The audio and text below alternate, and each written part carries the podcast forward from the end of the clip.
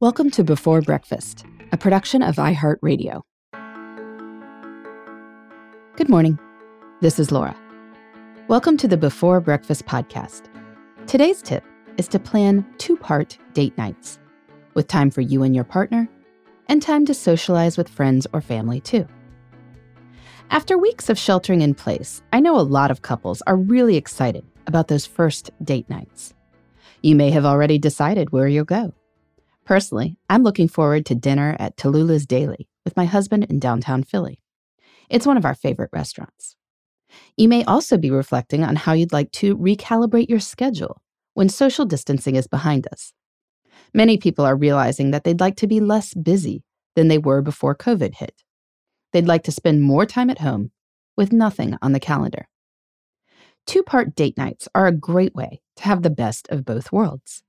You can connect with your partner and with other people you care about, all while avoiding being out more than you want to.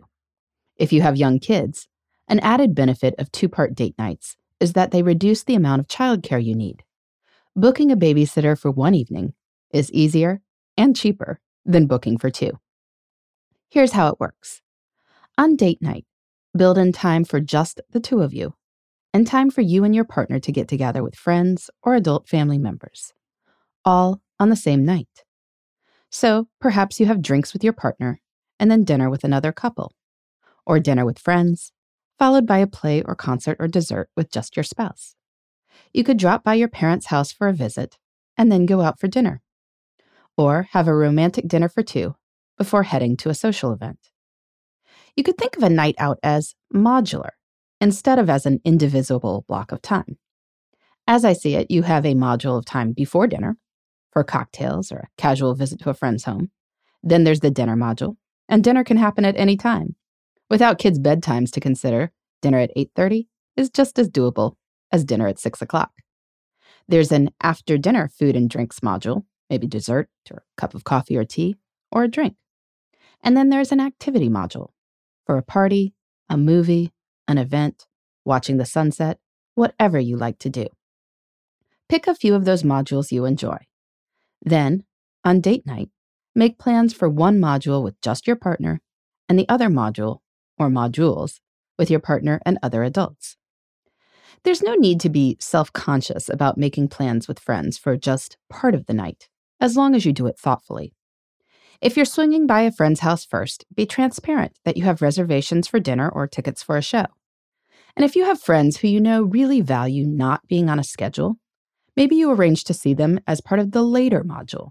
So you go to an early movie or a walk with your partner first, and then let the evening with your friends go at a more relaxed pace. But who knows? You may find that your companions will decide that they'll have two part date nights too. Because it's a really smart idea. If you try two part date nights, I'd love to hear about it. You can reach me at Before Breakfast Podcast at iHeartMedia.com. In the meantime, this is Laura. Thanks for listening, and here's to making the most of our time.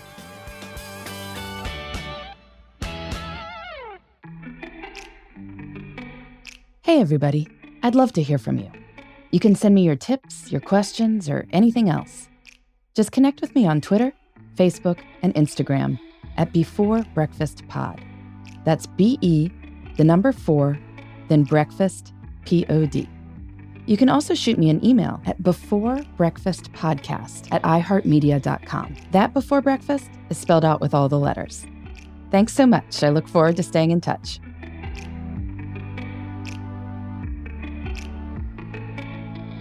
Before Breakfast is a production of iHeartRadio. For more podcasts from iHeartRadio, visit the iHeartRadio app, Apple Podcasts, or wherever you listen to your favorite shows.